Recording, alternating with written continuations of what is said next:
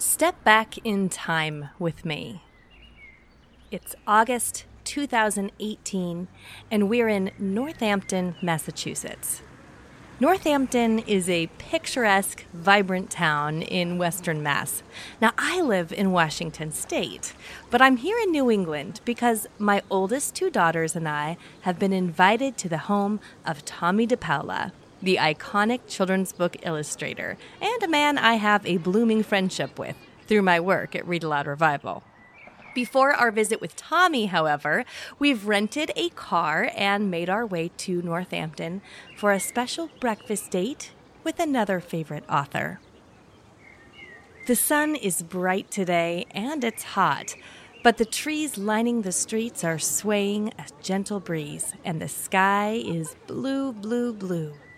People are bustling along the town streets, having amicable conversations and petting one another's dogs. Ah, here we are. Sylvester's. Like I said, two of my daughters, Audrey and Allison, they're 16 and 14 right now, are with me, and we're about to have breakfast with none other than Jeannie Birdsall, author of The Penderwicks. Oh, you know the Penderwicks, I hope? The first in the series is simply called The Penderwicks, a summer tale of four sisters, two rabbits, and a very interesting boy. it's a contemporary series about Rosalind, Jane, Skye, Batty, and their friend Jeffrey. And it's heavily inspired by Louisa May Alcott's Little Women. When I found out I was coming to New England to meet up with Tomie, I reached out to Jeannie Birdsall, who I had recently interviewed for Read Aloud Revival, to let her know I'd be in the area and would she be up to meeting for coffee. She said, yes, breakfast, and she knew just the place. That's why we're meeting at Sylvester's. Sylvester's shows up in my favorite of the Penderwick books, book number four, The Penderwicks in Spring. Sylvester's is the restaurant that Jeffrey and Batty were going to have breakfast at. So, anyway, we arrive and slide into a booth with the one and only Jeannie Birdsall. She is a wonder. I really could not have predicted what would happen next. I'm Sarah McKenzie, and this is the Read Aloud Revival, the podcast that helps your kids fall in love with books and helps you fall in love with homeschooling. In this episode, I'm going to tell you about the surprising idea that popped into my head while spending that morning with Jeannie Birdsall. Actually, the idea that popped into my head didn't stay just an idea. It became something much bigger, resulting in our newest project here at Read Aloud Revival. We're launching a boutique publishing house. In this special edition, I'm peeling back the curtain on what happened to that seed of an idea that was planted when Jeannie Birdsall showed me her gardens. And yes, of course, it has to do with books. Now, if you've been around here long, you already know that reading aloud is a parenting power move. There is no single better way to set our kids up for academic success while also forming warm, rich relationships with them and helping them grow in both empathy and fortitude. When we read a story, we're rooting for the same heroes, fearing the same villains, we're crying and laughing and seeing the world with fresh eyes together. Here at Read Aloud Revival, I've spent the past eight years diving into the best picture books I could find. I've interviewed some of today's finest authors and illustrators, and I've traveled all over the country, meeting thousands of families with the singular aim of helping them have the best Read Aloud experience possible. I've maxed out my library card again and again in my effort to find the most beautiful, best made read alouds for you. It follows, then, doesn't it, that we'd start making those kinds of books ourselves? Well, today it is my enormous pleasure to introduce you to Waxwing Books, our brand new boutique children's publishing house. I wrote our first picture book, A Little More Beautiful The Story of a Garden, and today I'm going to tell you all about it. In a little town not far from here, lived an old lady named Lou Alice. She was sly as a fox and swift as a bird. Every day, Lou Alice went for a walk, past the library, through the city park, by the town hall, and back home to her little house. Lou Alice decided to leave each day more beautiful than she found it. One afternoon, rather than passing the town hall, she went inside. I would like to plant a garden here, she said to the man in charge. That is too much work for you, Alice, the man responded. Go on home and don't worry about the town hall. Lou Alice, however, was sly as a fox and swift as a bird, and under the light of the moon, she planted that garden. Sow, tend, water, mend. A Little More Beautiful is the first of several stories coming from Waxwing Books. Now, a picture book is an art form. So much goes into it. Not just the text and the illustrations, but the thing itself, the, the book you hold in your hands. It's doing a lot of storytelling in its size and shape, in the typography, how the text and illustrations work together and appear, where those page turns are. A lot of hands and a lot of careful thought goes into making the picture books that you love most. And making a truly stunning picture book and doing it well, it's a lot of work. now, I have a tendency to take on projects that I do not know how to do. For example, this podcast. When I started this podcast in 2014, I didn't know how someone gets their voice into iTunes. Of course, eight years and 10 million downloads later, we're still here, hopefully making podcasts you love to listen to. Motherhood is another example. I'm not sure any of us really knows what we're doing when we launch into that project. but grace appears the moment we need it, not a moment early or late. And it turns out that this new project of creating a picture book that is worthy of being read again and again, that demonstrates all of the beautiful elements that make a picture book stand the test of time and a delicious bonding experience for families, well, that has a steep learning curve. Also, we decided this wouldn't be our only picture book. It's just the first. We've created a boutique publishing house, and getting that publishing house off the ground has been an interesting adventure. In this episode, I'm going to show you how the sausage, eh, how the picture book was made. By the way, pre orders for A Little More Beautiful, The Story of a Garden open Wednesday, August 10th, and you can secure your copy in our first print run by pre ordering the book on Kickstarter.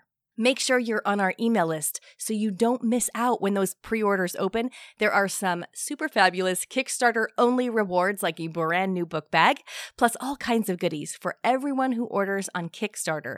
So head to readaloudrevival.com slash subscribe to make sure you're notified when those pre orders open. Or you can just text the word waxwing, all one word, to the number 33777. Now let's head back to Sylvester's, to that morning in 2018 when my daughters and I were meeting Jeannie Birdsall for breakfast. I want you to hear from Jeannie herself and from one of my daughters, too. This is how my oldest daughter, Audrey, remembers it. I grew up reading the Penderwick novels and loved Jeannie Birdsall's work. And so getting to meet her was such a delight. And I remember we were sitting in the corner seat of a little bistro, and she was talking about all the things she was passionate about and all the work that she did. And she was just wildly and abundantly exactly who she was. And it was so fun to see an author that I had read and loved the work of be a whole person in front of me and get to see all of who she was and all of that like interested her and just get a taste of what it was like her life was like I think Jeannie can't be anything other than herself. and what a joy. She asked my girls all about their interests, the books they like, their hobbies, what it's like being my kid. we had such a good time. And after breakfast, Jeannie asked if we might like to take a walk to visit her favorite local independent bookstore and follow that up with iced tea in her garden. Ah, uh, yeah. yeah, we'd like that. Later that afternoon, we went to her garden where we had iced tea and there were butterflies flying throughout onto her different flowers and plants. And it was just really beautiful to get a taste of her tangible life outside of writing and what fueled her and how she was inspired and what brought these characters and these stories to life. As we walked through the town, Jeannie pointed out a government building that had pretty flowers along the side. It hadn't always looked that nice, she told us. In fact, for a long while, she passed this building and was just astonished by how poorly the grounds were tended. I was just appalled at how gross it was with the weeds and and every once in a while two hostas next to each other. Further down the street, somebody had left a couple of pots of sedum. I w- went past them three days or something. Then I said, I'm taking these sedum, but I couldn't put them in my own yard. That felt too awful. So I planted them and I just went up and put them in the courtyard garden. And then I sort of kept going back and forth. And I thought, what if I just started working on this? So I just started a little bit at a time, taking out the really bad things and then splitting things from my own garden and putting them in there and then buying things. It was very gradual. And the only person that really knew I was there and saw me was this wonderful custodian named Ron. He didn't tell anybody I was there. But what happened was that people, as they noticed, then what are they going to do? I mean, it started looking better. And I still take care of it. I looked with wonder at this vibrant woman Little did I know that a little seed of a story of a woman who was determined to make her world more beautiful, even when no one else noticed, and even when she went completely without credit, was taking root and wouldn't let me go. What I heard all during our day together was that this was a small, joyful way that Jeannie Birdsall leaves each day a little more beautiful than she found it. She, as you might imagine, has some really compelling ideas about what a garden is and what a garden does. One thing that gardens represent is place, is security, is home. Because you don't make a garden that you can keep moving around. People will say, Your house is is my favorite house in town. And I always kind of want to giggle because there's some really gorgeous, really gorgeous houses in this town. And I, it's the garden. You know, I think it's what it represents. It's somebody loves their home enough to surround it by a garden. The other thing that a garden represents for me is hope for the future. I talked about the lilacs, and I have about a dozen scattered all over. And I have ones that are five years old now that are about as tall as me but haven't yet bloomed because they're too young. When I plant anything that, that isn't going to bloom right away, it, it feels like trust in the future. Giving beauty to the world is it's so hard to quantify that I almost don't believe I'm doing anything the things that come easily to us and that we love doing. I think there's this sense that good works have to be difficult and take something out of you. Gosh, I feel that. I think a lot of us do. We're skeptical of the things that come easily to us. Like, we're not sure they really count. If it doesn't seem difficult or arduous, we question is it even worthy? Is it even valuable? But whether it's writing books or tending a garden at a local government building, Jeannie Birdsall leaves each day more beautiful than she found it. Months later, I was interviewing another amazing author as part of our family book club in RAR Premium, our online program for families to share books together. This time, the author was Kate DiCamillo, an author I'm sure you've heard of, because of Winn-Dixie, The Tale of Despereaux, The Miraculous Journey of Edward Tulane, Mercy Watson. There are a lot of others. She's a multiple time Newbery Award winner, and she's brilliant. Writing, of course, is how Kate DiCamillo leaves the world more beautiful than she found it. Well, she probably doesn't describe it that way exactly, but if you read Kate's books, you know that's what she's doing. So during our interview, I asked Kate about writing every day. That's hard. How does she do it?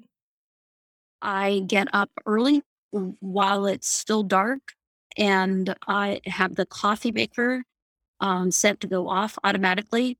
I come downstairs, I pour a cup of coffee, I go in and do two pages, and I do the two pages before the interior voice that says, You don't know what you're doing. The critic is how I think of it, before that voice wakes up. And so then the most important part of the day is done before I can talk myself out of doing it. Now, she said all of this kind of offhand, but it made a lasting impact on me. She puts her coffee pot on a timer the night before. She sets herself up to succeed ahead of time by doing that, right? When her alarm goes off in the morning, no excuses. She knows a pot of coffee is hot, fresh, and waiting. Hmm. What if I tried that? So, I did. The next story that came out of me sprouted right from that seed that Jeannie Birdsall had planted months before about a woman who makes the world more beautiful, a woman who is dismissed, told she's a liability, and to go on home and leave the work to someone else more fit for it. A woman who creeps out in the quiet of night and plants a beautiful garden to make the world more beautiful. And the little garden grew. Town hall workers sighed as they arrived each morning. They didn't know why they felt happier than they had before. Wasn't the world a beautiful place? Sow, tend, water, mend. Then one day, Lou Alice was moved from her little house to a new home. She missed the library. She missed the city park she missed her little garden outside the town hall. No one noticed that Lou Alice was gone. No one but a little girl. This little girl had keen eyes and a sharp mind. She noticed when Lou Alice made each day more beautiful, and she missed her. Now, in the story, this little girl carries on the traditions of the old woman, and yet she also knows she must do something of her own to make the world more beautiful and to make Lou Alice's world more beautiful. The girl knows she has to bring something else, something she specifically was put here to do. I asked Jeannie, what is it about a garden that feels personal to you? I always want it to look like the way a child thinks a garden should look flowers here and there and they don't really match and they're different mm-hmm. heights and and I love seeing children pass by and just the best compliment I ever had was when I crouched down to weed and people walk by and say stuff. And it's always nice thank goodness but this one little boy said to his father when I grow up I'm going to have a bright garden just like that. And it was oh that's pretty wonderful to think of it that a child would take that and maybe then want to make it something of their own too.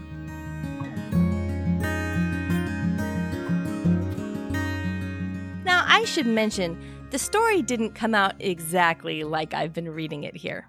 I wrote, well, I'm not sure how many drafts, but a lot of drafts. And each pass got the story a little closer to what it wanted to be. Now, I read picture books for a living, and I could easily look at my words and see that they still were not where they needed to be. The story, like a garden, needed a little work, a little fertilizer, a little weeding, pruning, tending. so I sent it to Caroline Starr Rose, another author I love who also offers critiques for other writers. I love Caroline's books, May B., Bluebirds, Jasper and the Riddle of Riley's Mine. She's also got some fabulous picture books. Anyway, Caroline has a service she offers for authors where she'll look at a manuscript and offer feedback. When you came to me saying, you know, I'm I'm writing picture books and you sent them in and I think, "Oh my word. I mean, your your scope your interest, your ability, just the variety of things that you were attempting. It was brave, it was clever, it was insightful. I was so impressed. With a picture book, I do like to do a quick read through. I try not to put any comments on the manuscript. Sometimes I can't keep my hands off. I try to, you know, kind of get a, a, full sense of the story before I start commenting, but sometimes I can't stop myself. I do keep a few notes. And what I do is I start a document immediately uh, that will end up being the editorial letter. Because when I do these critiques, I leave line edits within the manuscript itself, and then I create a, an editorial letter as well, which is what my editors do for me too. Line edits would be you know honing in on a specific word or sentence and um, asking questions with the comment box feature in Word doc. And then the editorial letter is more comprehensive. It might explain some of those specific comments that I might have had on the third paragraph on the second page but it's a more comprehensive look at the piece. It might have very specific things to say, but it's kind of an overarching here are a list of ideas and things that I think need to happen to help strengthen this work. So if there's a place I'm confused, or if there's a place where I stop and feel distracted, you're going to hear that from me. And I did hear from her. Actually, I pretty much never feel like any picture book text I've written is ready for anyone else's eyeballs until Caroline has looked at it and offered her feedback. She's very, very good at what she does. So I rewrote the story a few more times based on Caroline's very helpful suggestions, and time marched on. About a year after my visit with Jeannie Birdsall, I went back to New England to see Tomie dePaola again. I was developing a little habit of visiting him in the summer at his home and barn studio, and while I was there, he asked to see the manuscript of my story. Yikes. That was nerve wracking. Let me tell you, Tomie dePaola took writing for children very seriously. To his mind, only the best stories deserve to make their way into the hands of our kids. So, for an hour, he took my four page story and critiqued every inch of it. It was a refining fire, kind of painful at times, if I'm being honest. There were scowls and suggestions, and in fact, this is where he began to say quite frequently, Oh, Sarah, Usually, when he was critiquing some turn of phrase I'd used or when he thought I was trying to be overly clever. Actually, Tomie dedicated one of his final books to me using that exact phrase Oh, Sarah. Really, he did. Look at the dedication inside The Cat on the Dovrefell, and you can see it for yourself. It became a term of endearment between us. Okay, so at the end of his incredibly intense critique, he told me I love it. I would like to illustrate this book. I rewrote the story a few more times based on Tomie's feedback, and then I got an agent. My agent pitched the book in New York to several big publishing houses with Tomie as a potential illustrator, but nothing really happened. It just wasn't the book they were looking for. This is all quick to say, but it actually took a long time. Uh, it took a couple of years, actually. Sadly, early in 2020, Tomie fell. He passed away unexpectedly following a surgery, and grieving him was harder than I imagined it would be. I still miss him every day. I still hear his voice in my head. Oh, Sarah. Now, my husband Andrew, who's always been my biggest cheerleader, had been saying for years that I already knew what made a beautiful picture book. He'd say I actually had pretty sizable opinions on what makes a beautiful picture book. Go figure. You specialize in recommending the very best picture books at Read Aloud Revival, he said. So why don't you just launch your own publishing imprint? Yeah, uh, because that's kind of a big deal. Being able to read a picture book and know it's a work of art is very different than being able to make one. That, I was sure, was out of my depth. But around Christmas of 2020, something welled up in me. A desire to stop waiting, a desire to make this book, this book that I loved and that Tomie loved, come to life a desire to make the kinds of books I knew I wanted on my kids' shelves. Books that engage and inspire and delight, that are good and tell the truth without being preachy, that are beautiful and thought provoking and make you want to spend a little more time with them than is strictly necessary. Books that parents will love to read aloud and that our kids will beg us to read to them again and again. Books that delight everyone in the family, no matter their age. And so, in keeping with my habit of wading into territory where I have no idea what I'm doing, we decided to create Waxwing Books, a boutique children's publishing imprint that makes the kind of books we know families want. And we're starting with A Little More Beautiful The Story of a Garden. On the next episode of the podcast, I'll take you behind the scenes of making this book. See, we needed a team to create the caliber of book we were dedicated to making. We wanted the best of the best. We needed pros. And we found them. We found an illustrator. I'm Breezy Brookshire, and I'm the illustrator of A Little More Beautiful The Story of a Garden. We found an editor. I'm Michael Green. I have run a company called Greenhouse Editorial, and I was fortunate enough to work on A Little More Beautiful, and very glad that I did. It's been a fun process. And we found Kara Llewellyn, an amazing and very accomplished art director. The short answer I always give to neighbors and stuff when they ask me what I do is that I take a Word document from the author and sketches from the illustrator and I make it look like a book, basically shortening maybe a year's worth of work into one sentence. You'll meet each of them and hear about the process of how we're making this book come to life in the next episode. And you'll see how the early conversations with Jeannie Birdsall and Caroline Starr Rose and Tomie dePaola nurtured a little seed of an idea for a book into something rather beautiful. It feels like another way of the garden paying forward, that it became a story for you. I cannot express how gorgeous your book is. I'm just how did you how did you you've you've never like run a created a whole book before. How did you do that? I wouldn't have the first idea to know what to do. That's amazing. In the meantime, head to waxwingbooks.com to make sure you get your copy of A Little More Beautiful The Story of a Garden in the first print run. You'll do that by pre ordering the book on Kickstarter, and you'll be the first to know when that Kickstarter launches if you text Waxwing, all one word, to the number 33777.